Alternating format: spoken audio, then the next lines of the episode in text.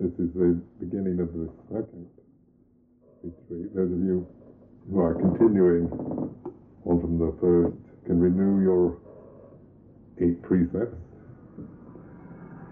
And for those who uh, have just come, I will go through these eight precepts again and then give them to you formally. Can you hear? Is it all set up for your? You're all wired up?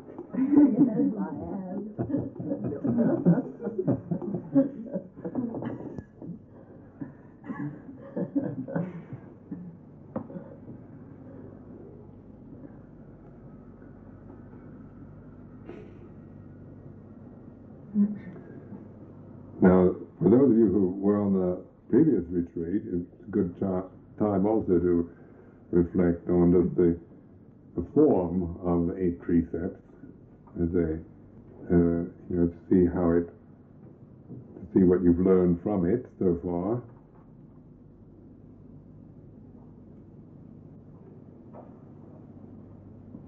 Now we're using the, for the meditation retreat, what the kind of precepts that are conducive towards uh, spiritual development, uh, in which your your say your your attention is directed inward rather than say your attention being pulled outward all the time. Now, most of the time, our the the our lives are constant kind of being pulled out of ourselves to look at this, listen to that, read, watch television, eat, talk with people, and our mind is, is being pulled outward into objects. Like if you go sightseeing, you'll feel your attention always being pulled out by the scenery. You listen to music or talk, chat, read books, all this, your your uh, consciousness is being absorbed into objects of sense. Now, for meditation, we're the the goal of our practice for Buddhist meditation is nibbana. Now, nibbana or nirvana sounds terribly uh, kind of exotic or impossible for those of you who might have read about it in a book or heard the word. But what it really means is the unconditioned, which is something that we, we don't look for outside. We won't be able to see it with our eye. Or it, it's not a sound that you hear with the organ of your ear, or smell, taste, touch, or create with your mind. So, the practice of inclining to nirvana means that we we uh, prepare ourselves in a way in which our senses will be as little uh, will be unnecessarily have uh, stimulated, in which we will be able to concentrate our attention, compose ourselves on our what's going on inside our mind. So our meditation practice is more like an inner listening, listening, watching. So we want as little kind of sensory distraction as possible just for this 10 day retreat. So we, we don't watch television, listen to the radio, we don't read books, we keep a noble silence, and we, we uh, don't we don't we don't have to talk or entertain each other with fascinating, interesting conversations. We don't have to uh, uh, seek each other for romantic affairs. We don't. We aren't getting caught up in playing games. We aren't going to play football, tennis, ping pong, or anything. Bridge, chess, poker.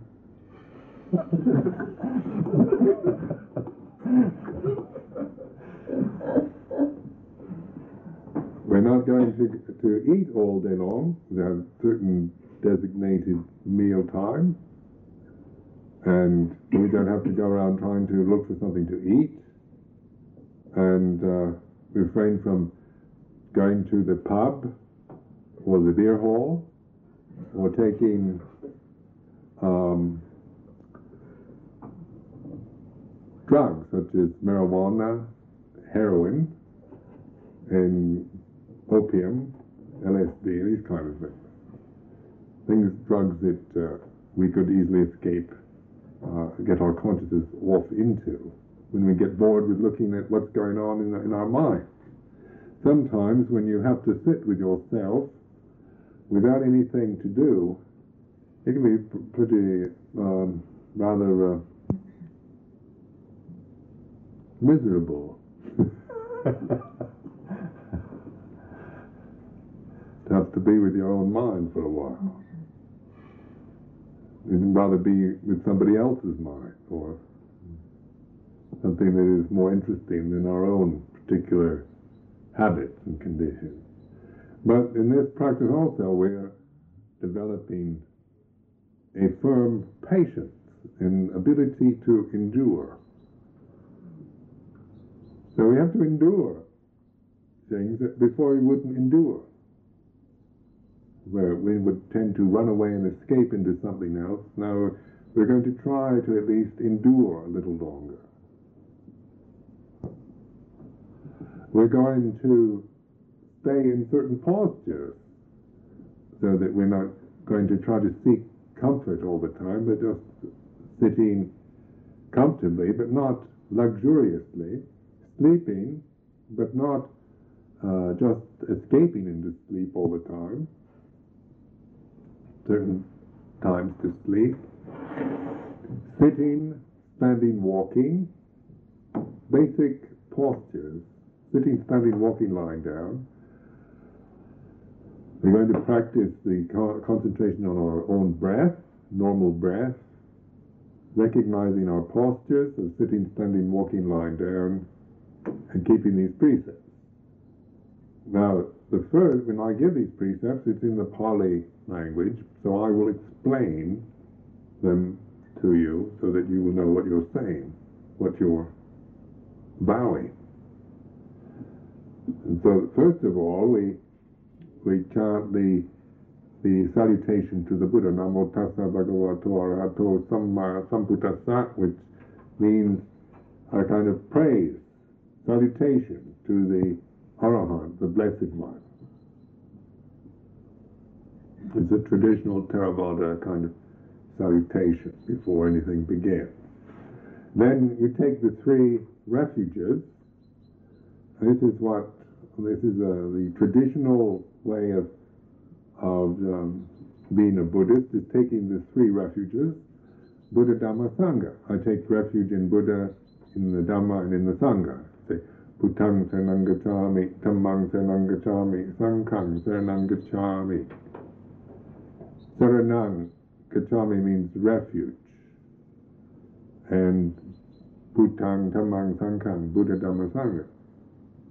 So taking refuge in Buddha, you say Buddhang Saranang This is you're taking refuge in wisdom. Now, taking refuge in wisdom means using wisdom. So this is the whole point of this retreat, really, is to use wisdom in it, not to just kind of sit here in a habitual manner and wait for something to kind of zap you from outside and enlighten you, but it's to uh, for you to arouse wisdom in your practice during this time. So taking refuge in Buddha means to it's a very practical thing. It's not just a, a kind of exotic uh, Oriental uh, phrase in which you repeat just uh, for the sake of tradition. It actually has an important meaning. It's a reflection, a recollection for you to remind yourself to be wise, to take refuge in wisdom. Then uh, Dhammang Saranang Dhamma is the truth. the, the, the word Dhamma or Dharma, the ultimate reality. Now that's not something separate either. So when you take refuge in Dhamma, you're not exactly taking refuge in some belief in a supreme being, but in the truth here and now.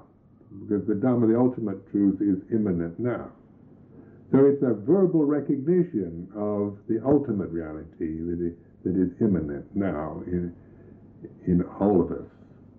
So that the Dhamma, or the ultimate truth, the Buddha is the personification of wisdom, Dhamma has no personification, has no personal qualities.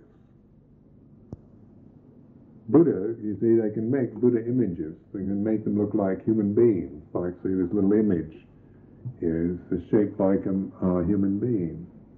They can't make Dharma images. They can't make a, a Dharma. Well, you, they use symbols like wheels or uh, various symbols that kind of mean Dharma, but they're never personifications. They're never. They're not beings of any sort. Then Sanghang Saranang Gacchami in the Sangha means Sangha means those who practice the, the Dhamma, those who live by the Dhamma, those who take refuge in the Buddha. Dhamma, like you and like myself, human beings, men and women who practice the teaching of the Buddha are called the Sangha. The Sangha means those who practice virtue, who live a good life, practicing what is good, doing good, refraining from doing evil, who are sincere in what they're doing and earnest. Uh, so you're taking refuge in that, in yourself also, which is sincere and good and earnest, not that in you which is foolish, uh, worried, frightened, greedy, and so forth. You're not taking refuge in those things. You're taking refuge in a practical way, reminding yourself to to use courage, goodness, uh, diligence, all these for your practice of meditation. In practical situations, as being a human being living here at this in this place in this country. So Sanghang Saranang Gacchami means taking refuge in that in yourself which is virtuous and good.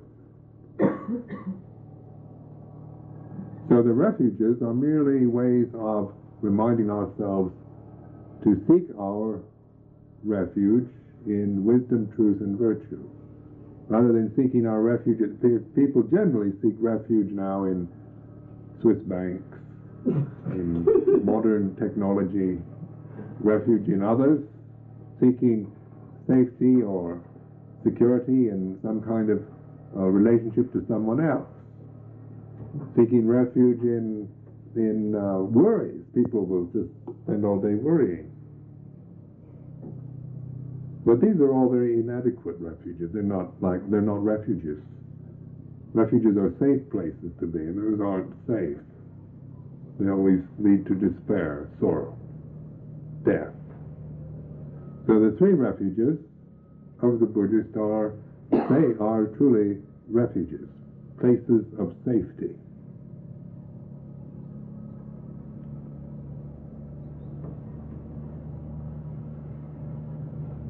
Now, the eight precepts begin with uh, Panatipata, which means refrain from intentionally killing anyone.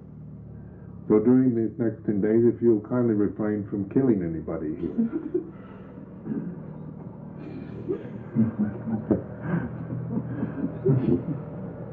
Otherwise, you'll break break the precept. but also, it means uh, intentionally killing uh, beings. So, don't kill the rats, the ants, the flies, the cats, or any other. So, refrain from intentionally killing. Then the second is refraining from taking anything that is not given. So, not to steal, not to take, not even to look at, uh, touch other people's possessions. So, you know, just remember to kind of not to just leave things alone unless you you know there's something that you really need and ask for it, or if it's yours, or if it's part of the community. But to refrain from even like if you're sharing rooms to to just borrow or take things that belong to other people, even though you have no intention of stealing. Just refrain from just touching things that belong to others. It's good practice. Then uh, the third is refraining from any kind of sexual conduct, erotic behavior, intentional kind of uh, erotic behavior.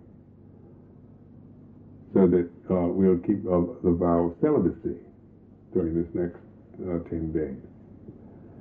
Then the, the fourth is refraining from um, using vain speech, lying, gossip, and so forth. But this will be noble silence. So it's uh, it's a uh, that one is quite well covered. So, but noble silence doesn't m- means that you can speak if, like, if, if when I ask you a question, you you can answer it. When I have an interview or something, you can talk to me. If the house catches on fire, you can yell for help. if you have if you have a problem with anything and you you need something, then you can talk to Martina and or who's the I'm allowed to talk to you. Or who's the Maria Betty. Maria. Yes.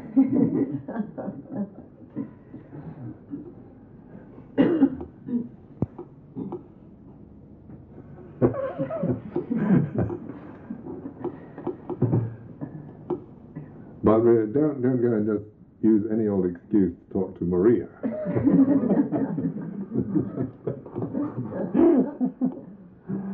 Uh,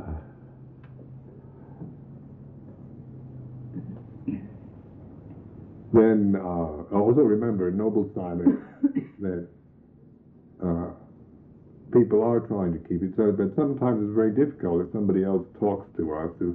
We have to be very, we, feel that we're rude if we don't answer. So remember to be responsible for not drawing somebody into conversation that maybe they they really don't want to be part of, but, but you might unconsciously do that and respect the rights of those around you and their attempts to keep silent. Watch the impulse to want to talk because speaking, talking is a great release of a lot of uh, repressed feelings. So, like when people in ordinary life uh, have a lot to complain about. Complaining is is a way of releasing tension. So that when we when we can't complain about something, when we're, we're quiet, we find maybe all these tensions are rising.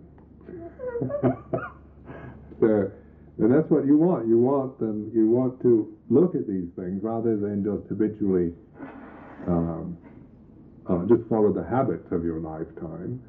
You want to see the way your mind works and what you've been doing uh, during your life, so you can understand. So that we, we're limiting ourselves in this way, so that we can't just follow habit. We have to kind of stop and say, "Well, I can't do that now. I've taken these precepts." So, and then watch what happens, so that you begin to observe the conditions of your mind and let them go. So that you're, through mindfulness, you're letting things go in a skillful way rather than just a habitual, heedless way. You're learning how to skillfully let things go rather than just habitually repress and carry on in ways that, that keep uh, binding us to suffering. Then the fifth precept is to refrain from taking drugs, uh, like the hallucinogenic drugs and, and uh, addictive drugs and drink, like spirit, spirits and alcohol, and so forth. Then um, this is so that your the people also let off a lot of repression through drinking. One way, I suppose Switzerland is as much people drink as much as they do in England. Uh, people have to drink because uh, alcohol allows you to uh, say all the things you wouldn't dare say when you're sober.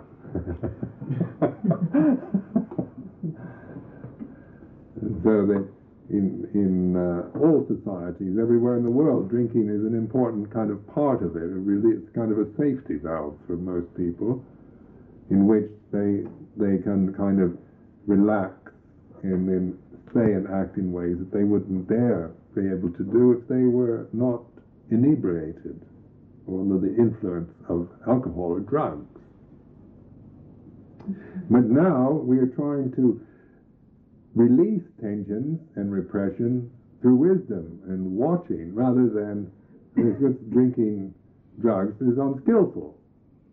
It just uh, makes you addicted and caught up, and you don't get any wisdom from it.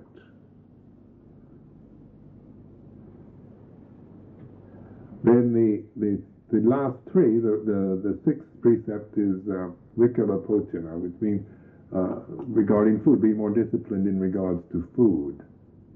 So that just accept the meat, the food that is offered at the designated times, rather than seeking food, going to restaurants, uh, having supplies of food, munching away on this and that, so that you can don't spend your time just looking for distraction through eating.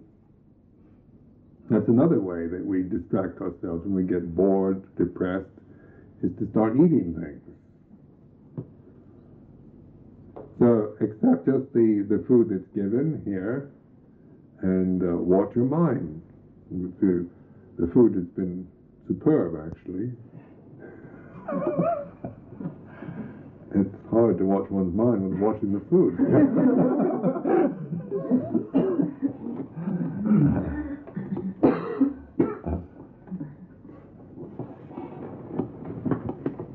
then the um, the next one is a long one. Najakita Watita Vitsukatasana Malaganta Vilebana Taranamantana Vipusnatana.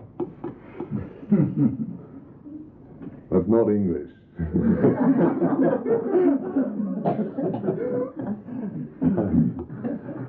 and that's to refrain from dancing, singing, playing games, uh, wearing cosmetics, and spending your time having your hair curled, polishing your nails.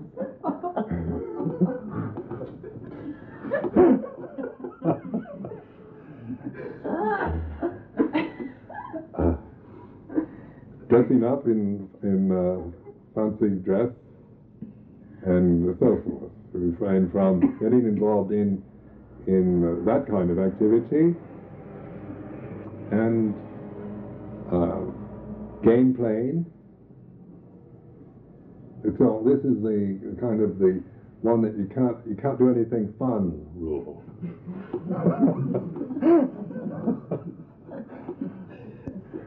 so that you, you're not allowed to have a good time here.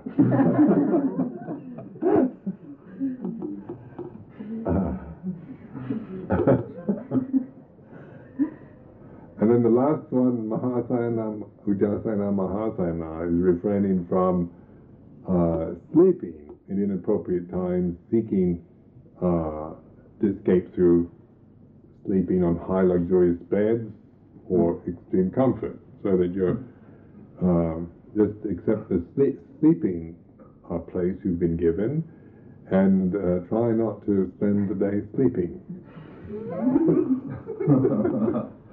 Sleep is another way out of everything, isn't it? One of our favorite ways is to just crash out and forget. If you can't eat, you can't sing and dance, you, you can't uh, have sex, you can't take drugs, you can't do anything, then you can go to sleep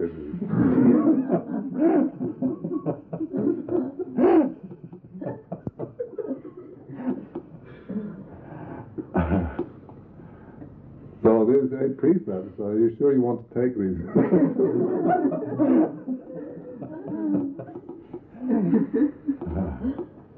Now this is the form. It's a renunciate form.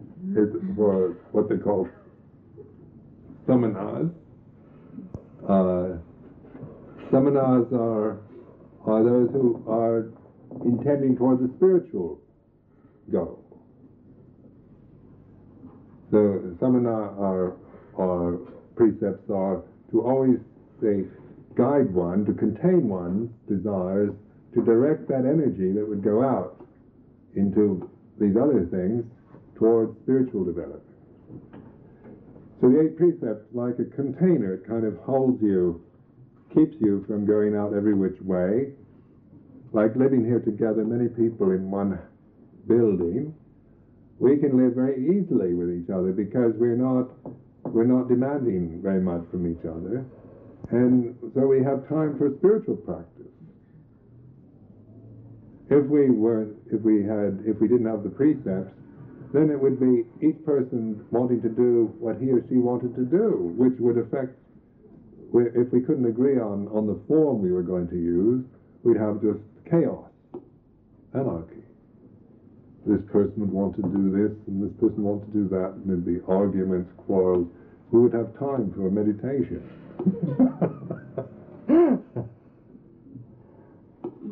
so we, we all, all of us agree to follow, contain ourselves within this form, uh, so that we can all live t- uh, this time together uh, and support each other in our spiritual life.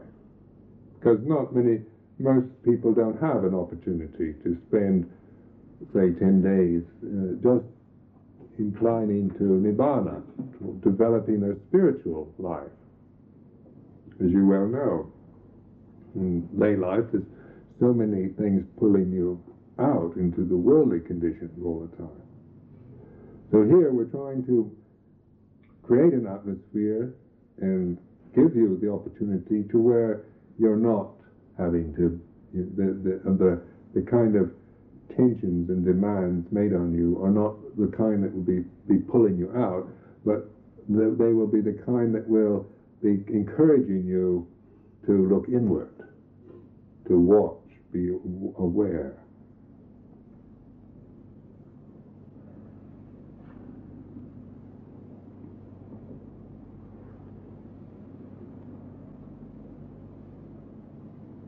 Uh, could you ask for the eight precepts? Oh, I don't remember. Mayam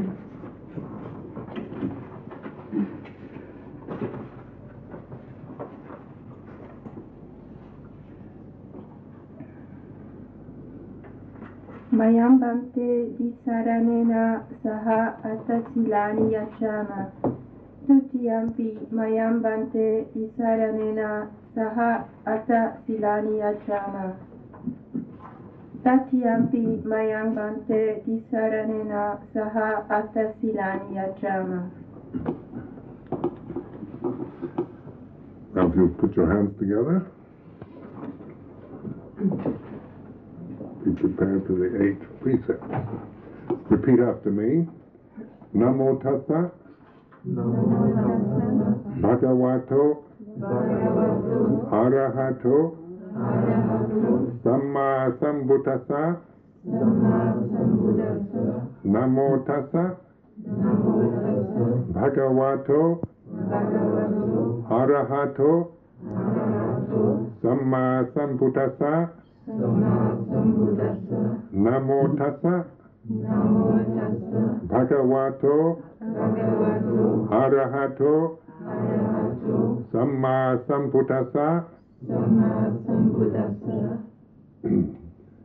gacchami dutiyampi Buddhang. Saranang gacchami. Dutiyampi dhammang saranang gacchami. Saranam gacchami. Dutiyampi. Dutiyampi. Sanghang Sangham. Saranang Gacchami Saranam gacchami. Tatiyampi Tatiyampi. Buddhang Buddham. Saranang Gacchami Saranam gacchami. Tatiyampi Tatiyampi. Dhammang Dhammam. Saranang Gacchami Saranam gacchami. Tatiyampi Tatiyampi. Sanghang Sangham. Saranang Gacchami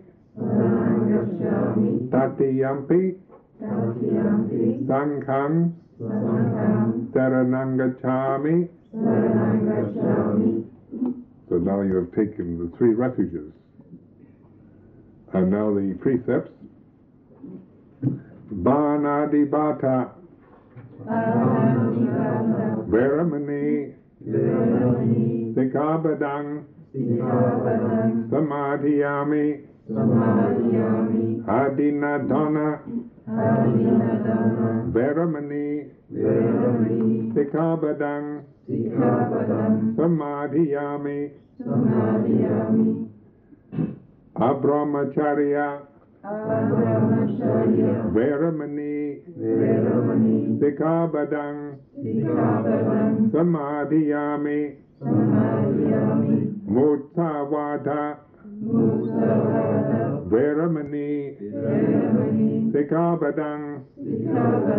Samadhiyami Samadhiyami. Suramiraya Suramiraya. Machabama Machamama. Tatana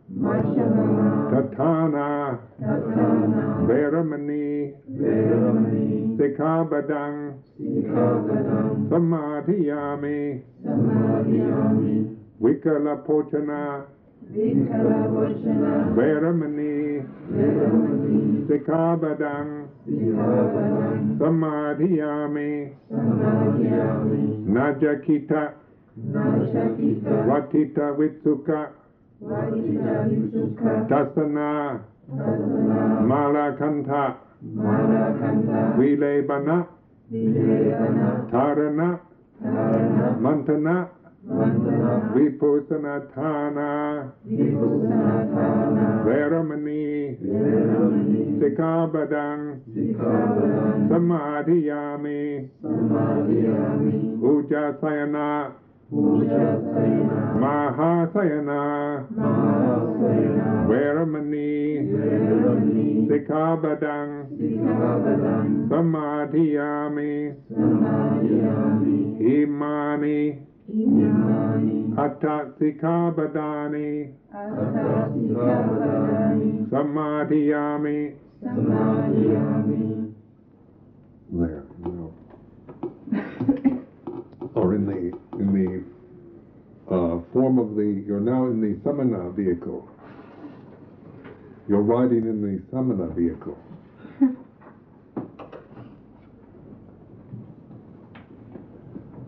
A vehicle is like a car, isn't it? Like you, to carry you somewhere, so that you're, you, if you, if you, you have a good vehicle, then you can kind of depend on it, and you don't have to spend your time doing all kinds of things or getting lost on the path. You just put yourself in a good vehicle, and then it takes you to where you're going, and you just can sit and watch. So now you're in this eight precept vehicle. So now the real practice is to sit and watch, stand and watch, walk and watch, lay down and watch. Be mindful. And now the vehicle itself, you don't have to, whether you like it or not doesn't matter. Whether you approve of it, all of it, it doesn't matter because you're watching your mind. You're not. It's not up to you to to try to get the. Say if you're riding in a in a in a Renault or or uh, something, and you say, I don't want a Renault. I want a Rolls Royce or a Mercedes. Just just ride in this one that you're in now, and see if it see if it gets you anywhere. and thinking I'd rather have another one. If you do think that, then watch that. Recognize the conditions of your mind the discontentment, the struggle, the resistance. Now, in any kind of restrictive form, there's going to be natural resistance to it. When you're in in uh, say keeping precepts, keeping silent. We have a schedule. You get up in the morning and and then sit for, and then do these various things. Everything is kind of ordered, and uh, everything is itemized.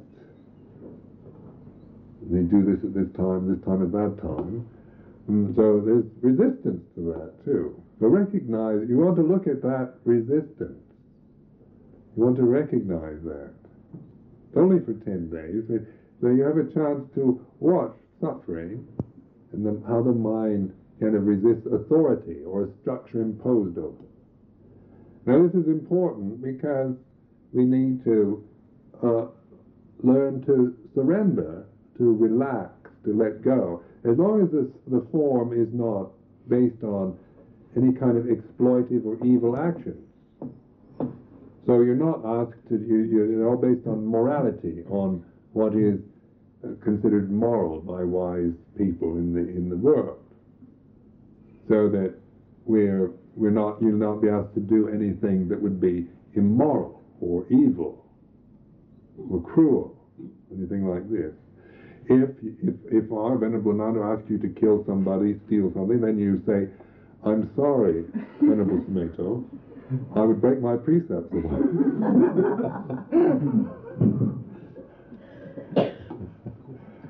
And so it's your, it's kind of your protection from the, um, from unscrupulous gurus.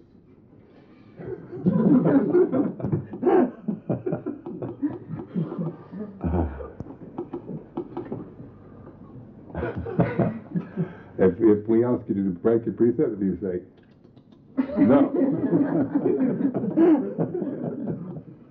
that's your, that's your, that's your uh, guideline, your right.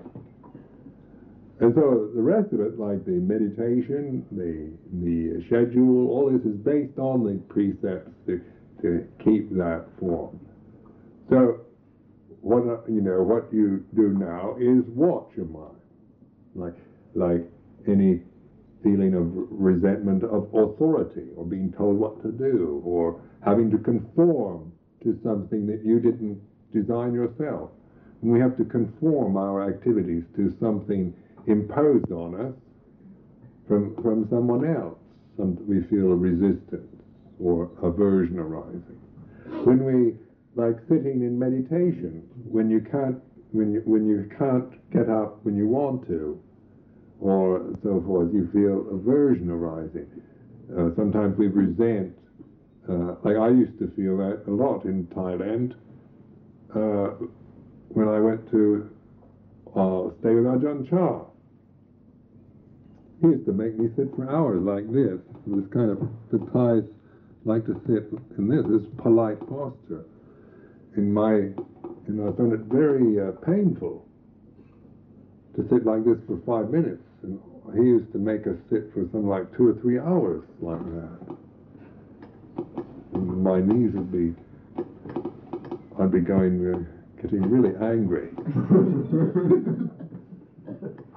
And I noticed, I noticed that, that I, I directed that anger at him. I used to sit there and I used to just feel such hatred for him. And then I would think, I'm not going to stay here. I don't have to do this. I'll show him. I'm going to leave.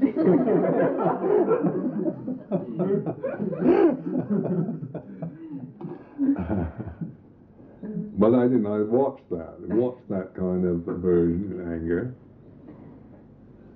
Well, pain. When you're in pain, you get angry. If you can't, if you know, or when you're in a put in a, a position where you can't do what you want, or you feel you can't do, or you you're you're afraid of what others will think, or you're trying to, you know, there's so many things here that we can learn from, from living in a in a community, from having authority figures, monks and lay people, from having disciplined rules and uh, and a disciplined life where and where we can't get drunk, can't complain about things. We can't uh, distract ourselves with television, or games. So we come and we sit together, stand together, walk together, eat together, and all this, but we, we watch. So we, we're bringing our attention to our mind, what goes on inside us. Because we're trying to watch what happens to us rather than just follow habit. You're studying habit. You're watching it, listening to it.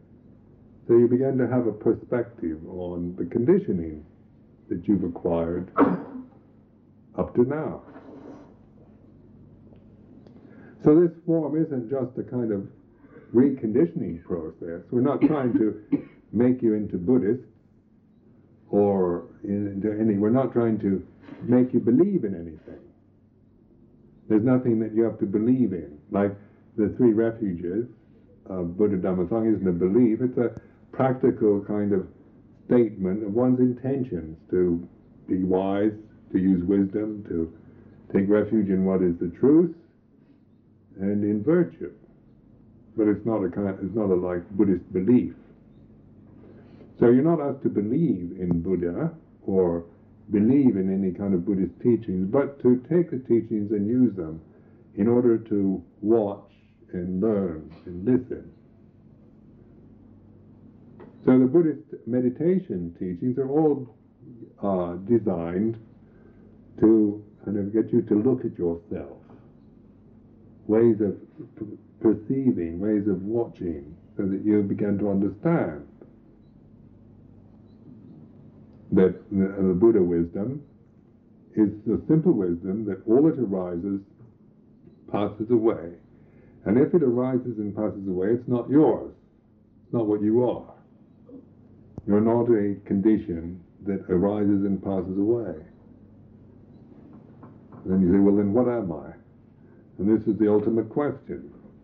Maybe by the end of the retreat or somewhere, you might actually begin to know who you are.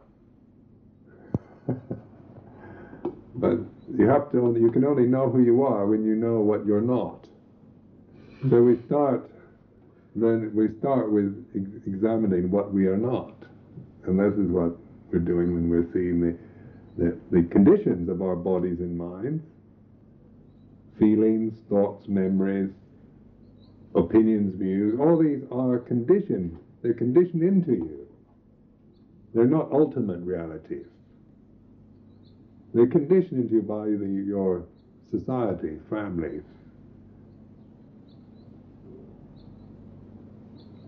So that it where we take them quite, we quite believe in them as being our personalities, ourselves. Now we're looking at them not as our personal kind of possessions, but as percep- conditioned perceptions. We're breaking through this habitual grasping of perception to understand the truth, to begin to recognize the ultimate truth, which is always here now, but which we don't recognize because we're so busy with all these conventional things, caught up in our feelings, in our emotions, in our uh, habits, likes and dislikes, and uh, fears, doubts, and worries. Who has time to ever recognize anything other than just being caught up in the momentum of habit?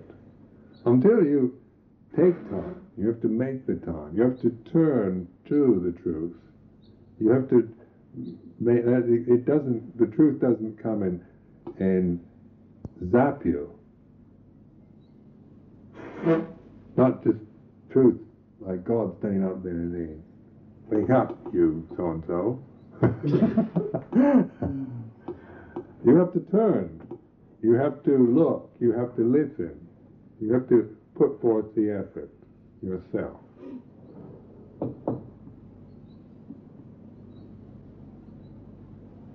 So that's what we mean by practice uh, meditation, being mindful. Mindfulness is really a turning to the truth. It's not a rejection of the world. It's not that you're going to pass judgment on the world and reject it and say, I don't, I don't want anything more to do with the world. Don't like it. and go off and live in a kind of special celestial realm. That's what that doesn't happen. But you're seeing the world as it really is, rather than as you perceive it, as you've been conditioned to perceive the world. You're using wisdom rather than desire in your life. All of you have wisdom. There's not one person here that is lacking wisdom. It's just a matter of using it, is all. Now, meditation is completely different attitude is necessary than the worldly attitudes you you have in your mind. Like when you you come here, you you have your mind's conditioned to say, think in all the attitudes of your of your worldly habits, which might be all right for worldly conditions, but do not but are obstacles for Dhamma, for the truth. So take the the worldly habit of thinking, if I practice now hard, then sometime in the future I will become something. It's like going to university. If I study diligently, in three or four years I will attain my university degree, which is true on the conventional level, isn't it? You have, you, we all have been through that. You don't start out with a university degree. You start out with doing something and going along for a few years to attain it. That's that's the world. That's the the world of birth and death, of division, of discrimination. Now the the the attitude so the attitude of a worldly person is one of doing something and expecting a result in the future. So that worldly people are always expecting things. They think, I have to do this now. I have to get rid of my lazy habits and I have to get rid of all my bad things in order to become this kind of saint in the future. So we oftentimes live our lives with this kind of always trying to get rid of things. We see weaknesses, faults, uh, fears, and all this, and we're trying to get rid of those things because they're they're inhibiting, causing us so that uh, a lot of misery, uh, blocking us in our pursuit of happiness or success, worldly success. So, in, in order to be really happy, you have to get rid of unhappiness, and this is the worldly attitude. Now, the Dharma attitude of, for meditation is rather than doing something now to attain something in the future, it's it's a being like being wise now, using wisdom now, not doing, not meditating now, hopefully to gain wisdom by the end of the retreat. That's a worldly. That doesn't help really. What you need to develop to just now reflect on this attitude of now being using wisdom, meaning being aware, looking at the conditions that you that arise in your consciousness. Now, be, using wisdom now doesn't mean you're going to become wise in the future. It means you're being wise now. So it's an attitude of being rather than of becoming. So Buddhist meditation is a very direct kind of practice. It's even being enlightened now. And you think, if you read Buddhist books too much, you think, oh, I would, there's no chance for enlightenment in this lifetime.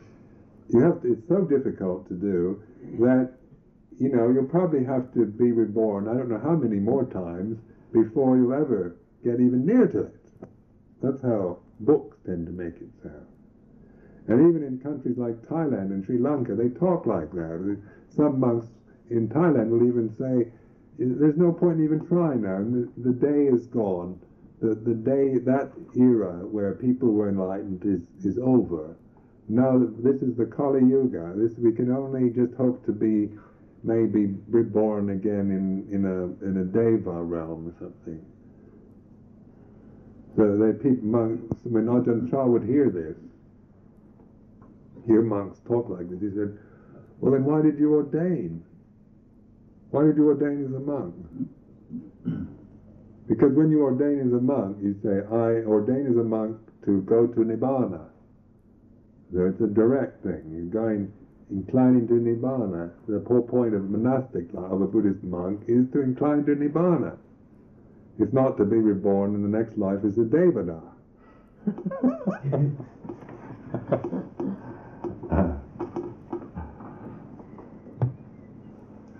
this is uh, where traditional religion is really, uh, you know, has lost the spirit, has lost the essence of Buddhist teaching because it makes it sound too difficult, too remote a possibility, something that takes lifetimes of being reborn into this and that before you can ever possibly be enlightened. But if you really understand Buddha's teaching, it's not, it's not, Buddha didn't teach like that at all. It, it's not becoming enlightened, it's being enlightened. It's always being. It's not finding Buddhas, but being Buddha, being wisdom. It's not thinking you're Buddha, but it's being that Buddha wisdom. This is a completely different, mind-blowing attitude to Western mind. You think, well, I have to do all kinds. I've got these. I've got a bad temper. I'm greedy. I'm, I have a lot of fear. And how can I be a Buddha if I have all these things? I've got terrible habits.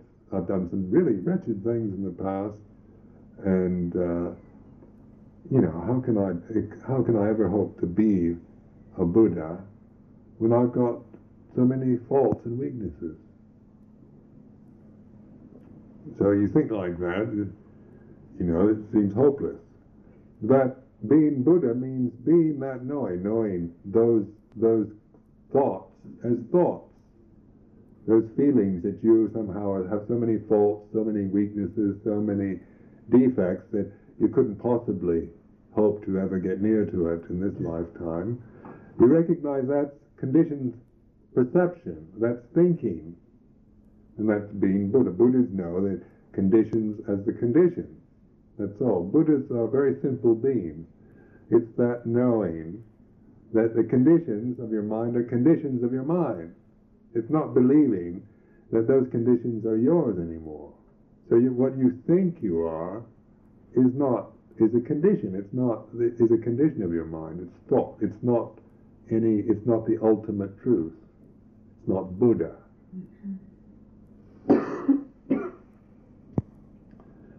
So in meditation, Buddhist meditation is that direct. It's actually a being, being awake, being mindful, listening, being attentive.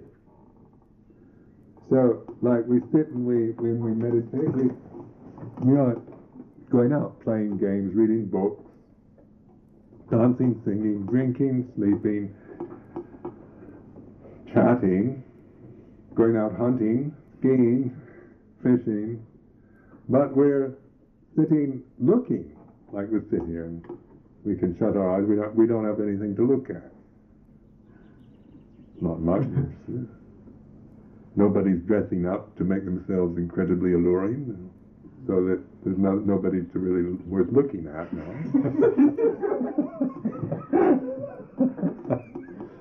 so,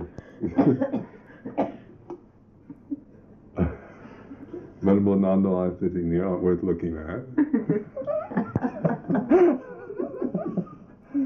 so there's nothing to bother to look at but yourself.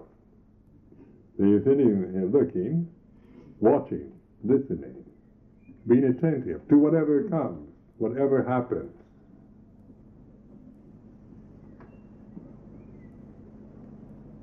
We don't, it doesn't matter what it is. If it moves and changes, it's, it's, you're aware of it. If it's good, pleasant, or if it's uh, horrible or nasty, uh, if it's a good feeling, if it's if it's a murderous feeling, like you want to murder me, that's all right. You still just recognize it as a condition. don't do it because you've got the precepts. That's why I have to give these precepts.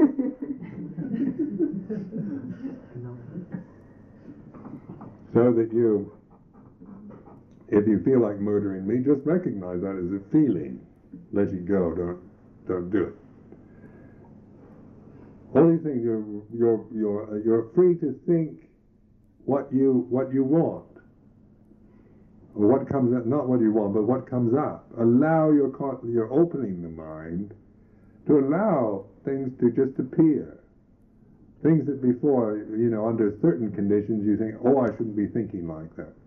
You're thinking maybe maybe Ajahn Sumedho can read minds.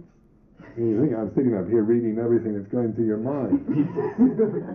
but I can't read minds, so you don't have to worry about it. so whatever whatever comes up in your mind is you only you know. Uh, and that's for you to know that that is a condition. Just to recognize conditions as conditions. You don't have to figure out why do I think like that? Why do I have thoughts like that? Uh, and then you start to think, well, because when I was a child, my mother dropped me on my head. The concussion always made. I know I've always resented that, and that because now I have this problem, and you just think about yourself again, don't you? So well, this is just bare attention on conditions.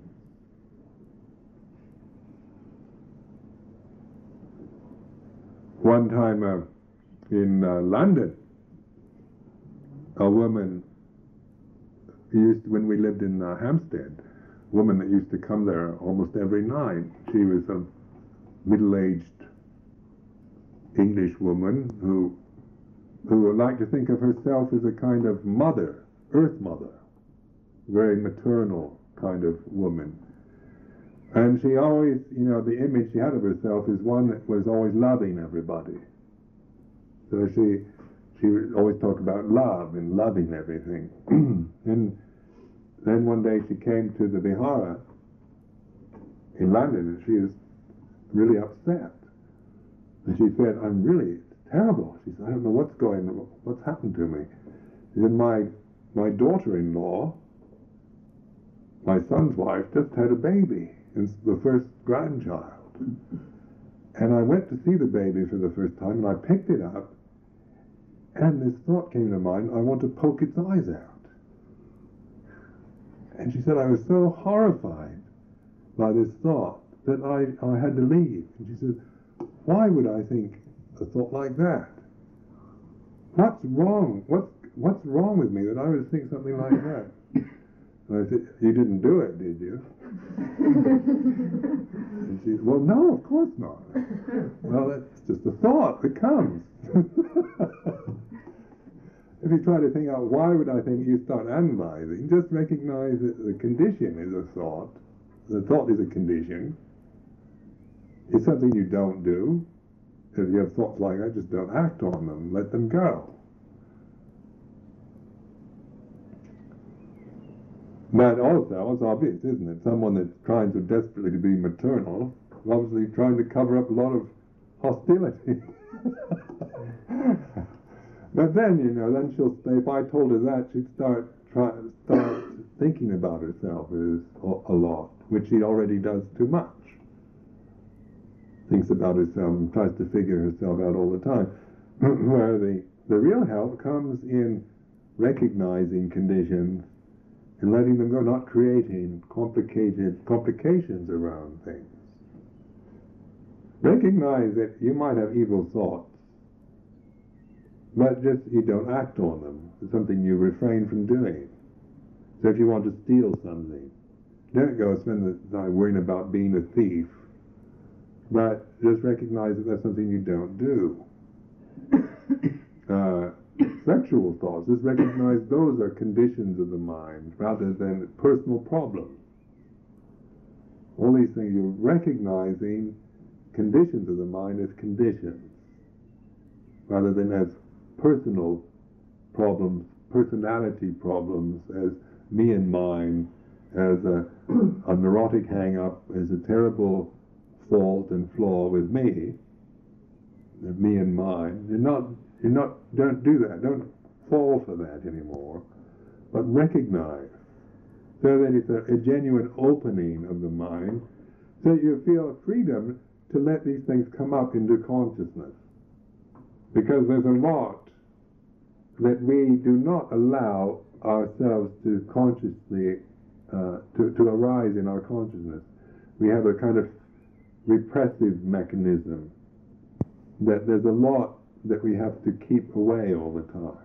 We can't we, we won't allow it to come into consciousness. Now, be con- conscious of something means to allow something to come up so you see it directly when you're fully conscious of it. But say hatred, uh, lust, things like this, a lot of it, we just we never allow into our consciousness. It only comes when we're when we're completely heedless, like drunk or asleep or something. When you're when you're asleep, you have oftentimes weird, horrible dreams, don't you? Where I mean, really awful things happen uh, because you you're not you're not holding, you're not filtering, you're not repressing anything. So in in sleep, what you wouldn't be able to allow in consciousness arises in dreams. So release also. It's a because it, otherwise, you know, if you don't, they did I think experiments one time where they'd wake people just before they started dreaming, and they became very, very neurotic. they couldn't get through their dreams, which are released, you see. But now, in meditation, you're you're releasing the irrational, repressed conditions by bringing by in a skillful way, by allowing them to come into consciousness and letting them go. So that's why the Buddhist teaching of anatta or not self is so helpful because if you don't, if you think these are yours, then of course there's a lot of things you just couldn't bear to, to identify with. Of thoughts and feelings that you just, you know, you, if you thought, was that, is that what you really are? You'd think you were really a really horrible being.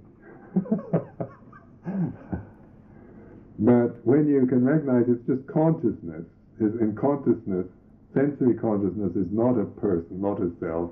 It's a condition in nature that is not you, not your, not your, not what you are.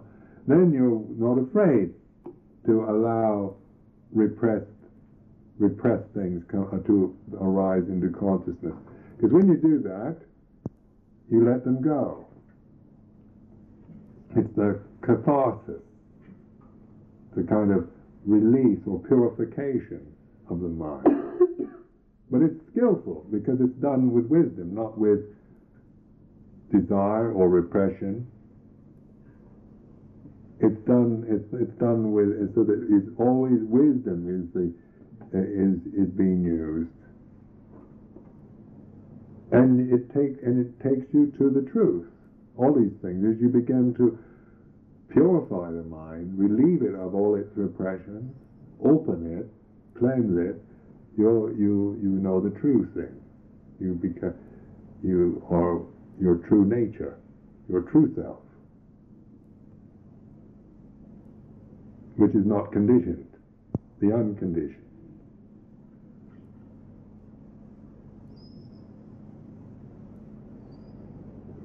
So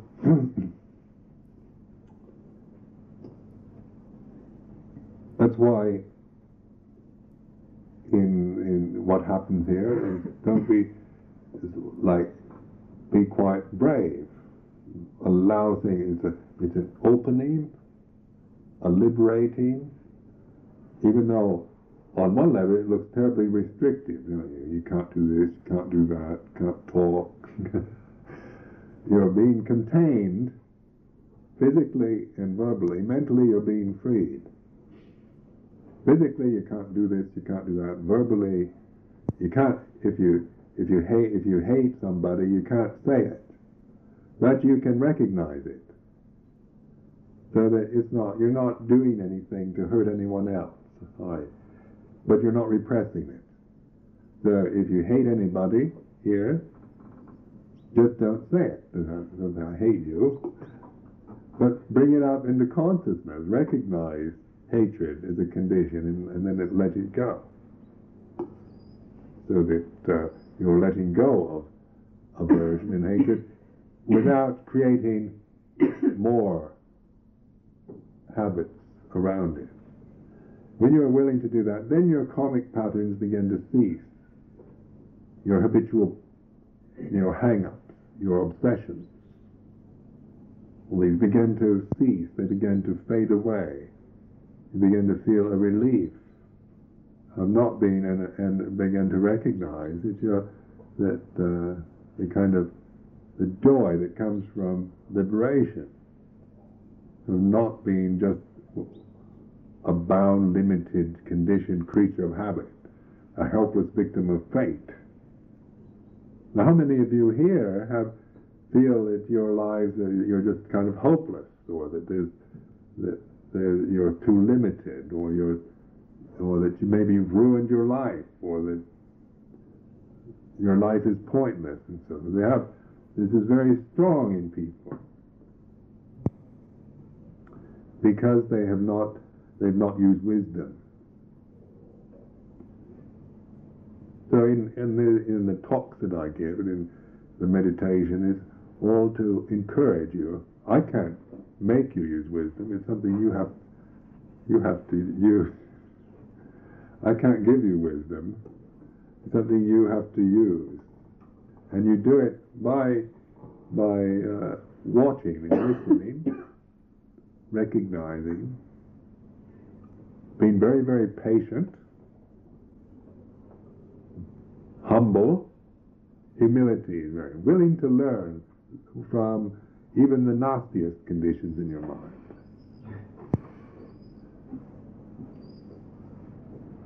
Willing to learn the ultimate truth through the most humble kind of conditions, or the rather than thinking, I've got to have everything, I've got to have the best teacher, the best conditions. For me, I've the kind of conceit, isn't it? I have to have the very best of everything. say, here, just see what, what you can do under the conditions you find yourself. Hmm.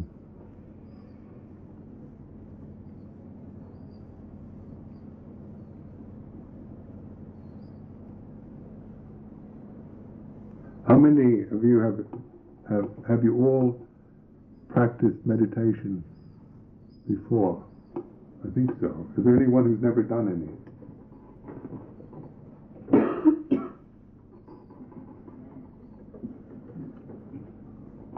We're all old hands.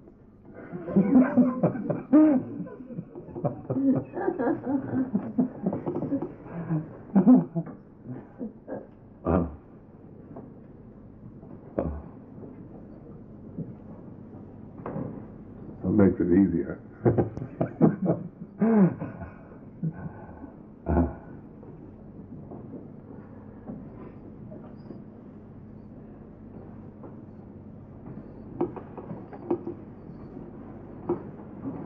So now if you'll just kind of legs and